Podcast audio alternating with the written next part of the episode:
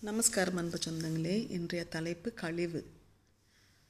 கழிவில் நிறைய வகைகள் உண்டு திண்மக் கழிவு திரவக் கழிவு வளிம கழிவு துணை உற்பத்தி கழிவு உயிர் சிதைவுறு கது கழிவு மருத்துவக் கழிவு வணிகக் கழிவு வேதிக் கழிவு கட்டுமானக் கழிவு இடிப்பாட்டு கழிவு வீட்டுக் கழிவு மின்னணு கழிவு உணவுக் கழிவு பசுமை கழிவு மனித கழிவு போன்ற ஏகப்பட்ட ரகங்கள் வகைகள் இருக்கின்றன. இந்த கழிவு இந்த பொருள் மேலாண்மை என்பது இந்த கழிவுப் பொருட்களை சேகரித்தல் கொண்டு செல்லுதல் பாதிப்பில்லாத உருவுக்கு மாற்றல் மீள் சுழற்சிக்குள்ளாக்குதல் அல்லது நீக்குதல் அதையும் தாண்டி இந்த கழிவுப் பொருட்களை கண்காணித்தல் ஆகிய பல செயல்பாடுகளை உள்ளடக்கியதாகும். இந்த சொல் பொதுவாக மனித செயல்பாடுகளால் விளையும் கழிவுப் பொருட்களை குறிக்கும்.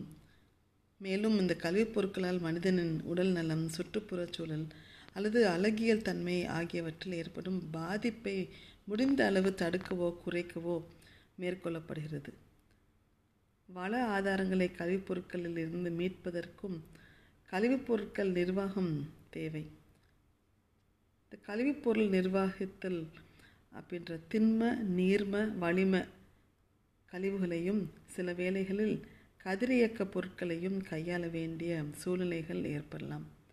ஒவ்வொரு வகை கழிவுக்கும் அதற்கேற்ற தனிப்பட்ட முறைகளை அதற்கான வல்லுநர்களின் உதவியுடன் கவனத்துடன் செயலற்ற வேண்டும்.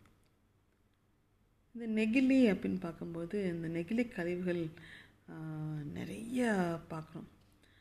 இந்த உலக மக்கள் தொகை நாளுக்கு நாள் அதிகரிப்பதால் குப்பைகளின் அளவும் அதற்கேற்றாற்போல் அதிகரிக்கின்றது. நமது நவீன வாழ்க்கை முறை மக்களை லேசாக தூக்கி எறியக்கூடிய பொருட்களை அது பொருட்களான தண்ணீர் மற்றும் குளிர்வான பாட்டில்கள் ஆகியவற்றை அதிக அளவில் குப்பைகளாக உற்பத்தி செய்கின்றது. இதன் மூலம் சுற்றுப்புற சூழல் அதிக அளவில் மாசுபடுத்தப்படுகிறது. நெகிழியில் நச்சுத்தன்மை அதிகமாக இருப்பதால் இதன் மூலம் காற்று நீர் மற்றும் நிலம் அதிக மாசடைகிறது.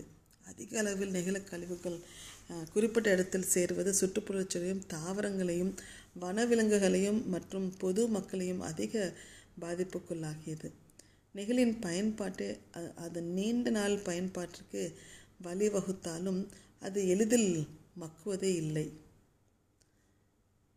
இந்த நெகிழி கழிவுகள் ஏன் நமக்கு தீங்கு விளைவிக்கிறதுன்னு பார்த்துக்கும்போது இது நிரந்தரமாக அழிக்க இயலாத ஒரு பொருளாகிறது. அனைத்து நெகிழி பொருட்களிலும் முப்பத்தி மூணு சதவீதம் அதாவது ஒரு முறை மட்டுமே பயன்படுத்தப்பட்டு தூக்கி எறியப்படுகின்றன. இந்த நெகிழி பைகள் தயாரிக்கப்படுவது சுற்றுப்புறச்சூழலுக்கு தீங்கு விளைவிக்காமல் இருப்பதால் மறு ப சீரமைப்பு வளங்கள் பயன்படுத்தப்படுகின்றன. உற்பத்தி செயல்முறை தன்னை நச்சு ரஸ் ரசாயனங்கள் பயன்படுத்துகிறது. வளிமண்டலத்தை மாசுபடுத்துகிறது. நெகிழி பொருட்களை மற்க செய்ய மற்க செய்ய முடியாது. இது சிறிய மற்றும் அதனும் சிறிய துண்டுகளாக உடைகிறது. தூக்கி எறியப்பட்ட நெகிழி பொருட்கள் இரண்டாயிரம் ஆண்டுகளுக்கு மேலும் அழியாமல் அதே நிலையில் இருக்குமாம். ஒரு மனித ஆரோக்கியத்தை இது மிகவும் பாதிக்கிறது. நிலத்தடி நீரையும் இது கெடுக்கிறது. விலங்குகளுக்கும் அச்சுறுத்தலாக இது அமைகிறது. இந்த மருத்துவ கழிவுகள் அதற்கும் மேலே. எந்த ஒரு மருத்துவமனையிலும் அங்கிருக்கும் மருத்துவ கழிவுகள் வெளியே போடக்கூடாது என்பதும் அது சட்டப்படி குற்றமாகும். முறையாக அந்த மருத்துவ கழிவுகளை தனித்தனியாக பிரித்து உயிர் மருத்துவ கழிவு மேலாண்மை மையத்திடம் ஒப்படைக்க வேண்டியது அந்தந்த மருத்துவமனையின் கடமையாகும். இந்திய மருத்துவ நிறுவன சட்டம் விதிப்படி இந்த வழிமுறைகளை முறையாக பின் பின்பற்றினால் மட்டுமே மருத்துவமனை இயங்குவதற்கான அனுமதி வழங்கப்படும் என்று கூறுகிறார்கள். உலக அளவில் ரெண்டாயிரத்தி நாற்பது ஆண்டிற்குள் ஒன்று புள்ளி மூன்று பில்லியன் டன் பிளாஸ்டிக் கழிவுகள் நிலத்திலும் கடலிலும் குவிந்திருக்கும் என கண்டறிந்து கணிக்கப்பட்டுள்ளது. அடுத்த இருபது ஆண்டுகளில் பிளாஸ்டிக் கழிவுகளால் ஏற்படவிருக்கும் பிரச்சனையை உலக நாடுகள் எதிர்கொள்ள வேண்டியிருக்கும் என கூறப்படி கூறுகிறார்கள். இந்த பிளாஸ்டிக் கழிவுகள் அதிகரித்து வருவதால் தொழில்நுட்ப உதவியுடனே இதை கட்டுப்படுத்த முயற்சிக்க வேண்டும். உலகின் அனைத்து பகுதிகளிலும் பிளாஸ்டிக் பயன்படுத்தப்படுகிறது.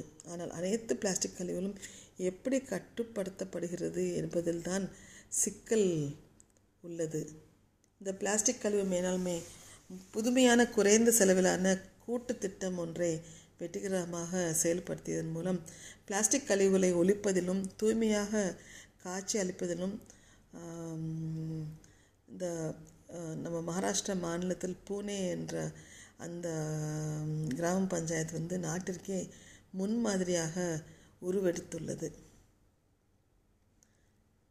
இந்த இந்த பயன்படுத்தப்பட்ட கழிவு பேட்டரிகள் பிளாஸ்டிக் போன்றவற்றை மறுசுழற்சி செய்ய செய்யப்பட்டு அந்த தகவல் தொழில்நுட்பத்துறை கனரக தொழில்கள் ஆட்டோமொபைல்கள் நுகர்வோர் பொருட்கள் மருத்துவத்துறை தொலைத்தொடர்புத்துறை உள்ளிட்ட துறைகள் மூலம் வெளியாகும் கழிவுகளை கையாள இந்த கார்ப்பரேட் நிறுவன நிறுவனங்களுடன் இணைந்து ஒரு குறிப்பிட்ட சில மனிதர்கள் அவங்களோட இணைந்து செயல்பட தொடங்கினார்கள். இந்த இந்த வந்து இவங்க என்ன செஞ்சுருக்காங்கன்னா மறுசுழற்சி செய்யப்படுவதை அதிகரிச்சிருக்காங்க. ஸோ இந்த மாதிரி இந்த மட்கும் கழிவு மக்காத கழிவுகளை என பெருகி வரும் இந்த கழிவுகளை அகற்ற வழியின்றி அரசுகள் தவிக்கும்போது ஒரு முறை பயன்படுத்தப்பட்டு தூக்கி எறியப்பட்ட இந்த மின்பொருள்கள் நிறைய அது வந்து அதை வந்து திரும்பி ரீயூஸ் பண்ணுற மாதிரி சில இளைஞர்கள் முன் வந்திருக்கிறாங்கன்னு சொல்லி உங்களிடம் விடைபெறுவது உங்கள் மீனராஜா.